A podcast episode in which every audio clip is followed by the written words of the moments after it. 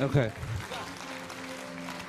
Luke chapter 1, verse 39. Now Mary arose on the day and went to the hill country, and she went to the city of Judah and entered the house of Elizabeth. She greeted Elizabeth, and it happened, when Elizabeth heard the greeting of Mary, the baby leaped in her womb.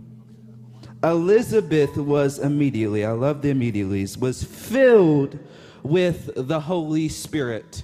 She was immediately filled by the Holy Spirit just by entering the proximity of the presence of a king.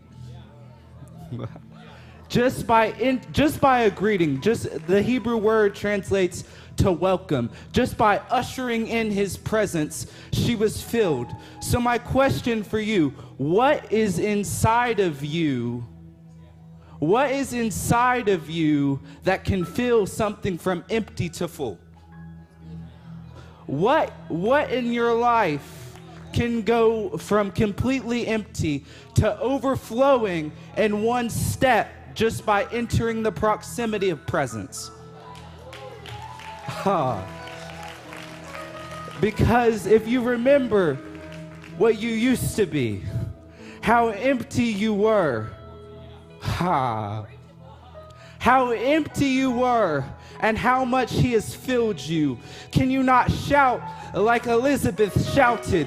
Can you not scream like Elizabeth screamed? Can you not give God a praise in this house that puts hell on notice that you are a dangerous weapon, that you can't take the bait of the devil, and that you're not going to settle with being empty? You're going to be delivered by something that delivers you.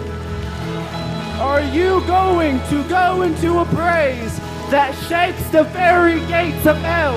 Are you going to stay quiet? I refuse to be quiet. Who refuses to be quiet? No, you ain't praising him enough because you were an addict 20 years ago. You put a gun to your head. Why don't you give God the praise that you owe him, church? Say hallelujah!